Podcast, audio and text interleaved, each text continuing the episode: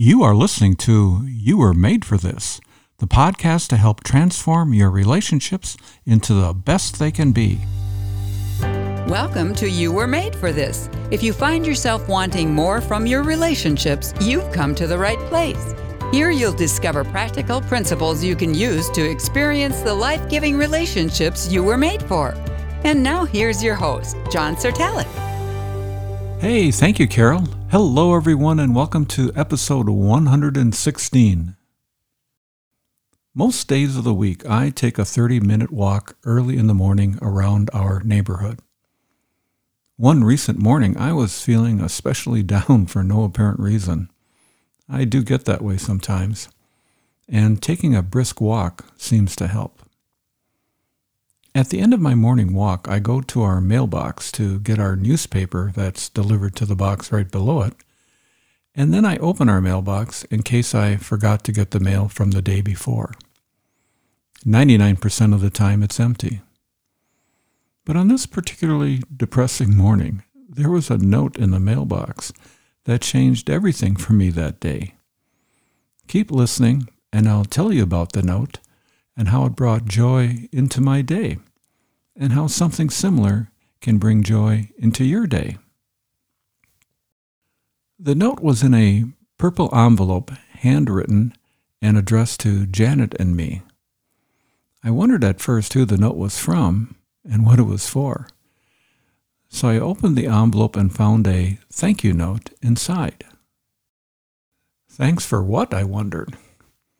Inside, the note read Janet and John, thank you for the yummy snacks, cute butterfly cookie, and coloring book.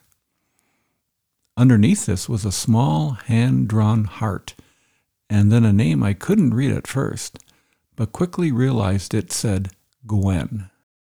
Gwen? I thought. Gwen? Oh, yeah, that Gwen. You see, the previous weekend, Janet and a friend organized a get together for several new neighbors who moved here to get acquainted and to welcome them to the neighborhood. One family that was coming had a four year old daughter, and she was going to be the only child among all these big people. That would be Gwen.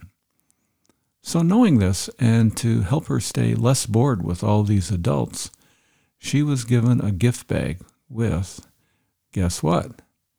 Yummy snacks, a cute butterfly cookie, and a coloring book. And so, to thank us, Gwen, with prompting from her parents, I'm sure, expressed her appreciation with a thank you note placed in our mailbox. Janet and I both got a big kick out of this thank you note from this four year old. It lifted my spirits and brought a measure of joy into my heart that day. What good parents she has in raising her to do things like this. After keeping the note on our counter for a few days, I later placed it in a folder I have marked Thank You Cards Received 2021. You see, this reminded me of episode 87 of this podcast from this past January. It was about making a relational New Year's resolution for the year. I'll have a link to it in the show notes below. The point of that episode and the New Year's resolution was to make our goal to receive many thank you cards or notes for the rest of 2021. It was to do something significant for someone that would prompt the person to send, send us a thank you note. Now, if you're a regular listener, uh, have you forgotten this resolution? Well, I did for a time. But this thank you note from four year old Gwen brought it back to mind. The main point of the episode was not the thank you note itself. Rather, it was to do something for someone that they so appreciated that it moved them to tell you so in writing. Not a text, not an email, something in writing. Ink, pencil, or crayon on some form of paper. We need something for historians to go on in the years ahead. Well, we are just past the mid year point of the year, and I'm wondering how we all are doing in keeping this New Year's resolution this relational New Year's resolution. If you've done nothing or are new to the podcast, that's okay. It's never too late to start now. To give you ideas how this could work for you, here's what Janet and I did to get the 19 thank you notes or cards we received so far. I couldn't believe we had that many. For one thing, we gave graduation gifts to two high school students. They each sent us a thank you card.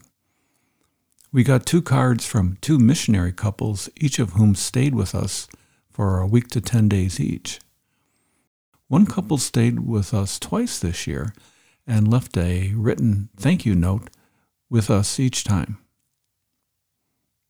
We also sent flowers for my 100 year old aunt's funeral, who died in February. I talked about her once before. I got a card from Janet earlier in the year thanking me for emptying the dishwasher in the morning. Oops, I forgot to do it this morning. Hmm. We gave some money to a friend to help with funeral expenses for her husband who died so unexpectedly, so tragically. A missionary serving in South America thanked me in a written note for our online conversations to help her work through a very difficult family relationship issue. Now remember, the thank you note or card is not the issue. Doing something meaningful for another person that evokes an expression of gratitude is the issue. Another example is we gave a small one time donation to help a young couple going to the mission field for the first time. That prompted a thank you note from them. We got cards from two couples we've had over for dinner so far this year. They're part of a new church we're helping to get started, and we wanted to get to know them better.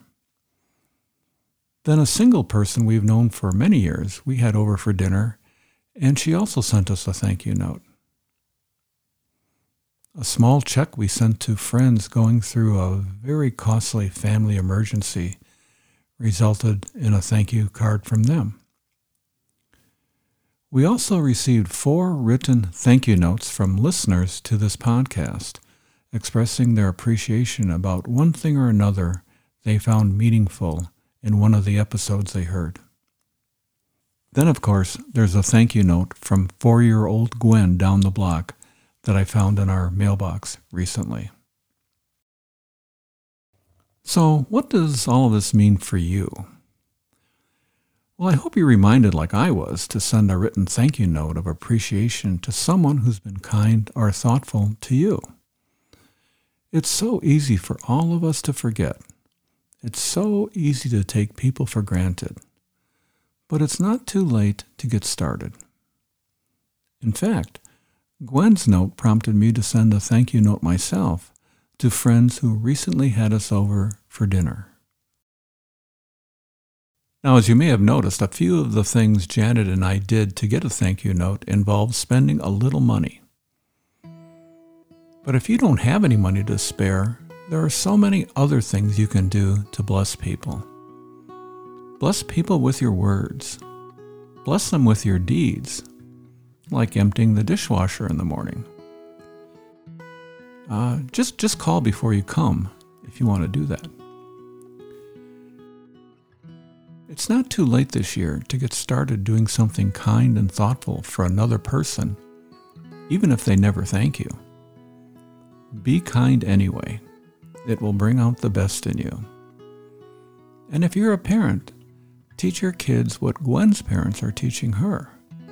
Namely, when someone goes out of their way to do something thoughtful for you, be sure to thank them. Thank them in writing. Here's a main point that I hope you remember from today's episode. It actually comes from the Bible, the book of Hebrews, chapter 10, verse 24, which reads as follows Let us think of ways to motivate one another to acts of love and good works. I'll say it again. Let us think of ways to motivate one another to acts of love and good works. You know, thanking people for what they do and who they are is one way of doing this. I'd love to hear any thoughts you have about today's episode. especially examples of thank you notes that you've received. Just send them to me in an email to john at caringforothers.org, or you can share your thoughts in the Leave a Reply box at the bottom of the show notes. In closing, if you found this podcast helpful, please forward this episode on to others you think might be interested in today's content.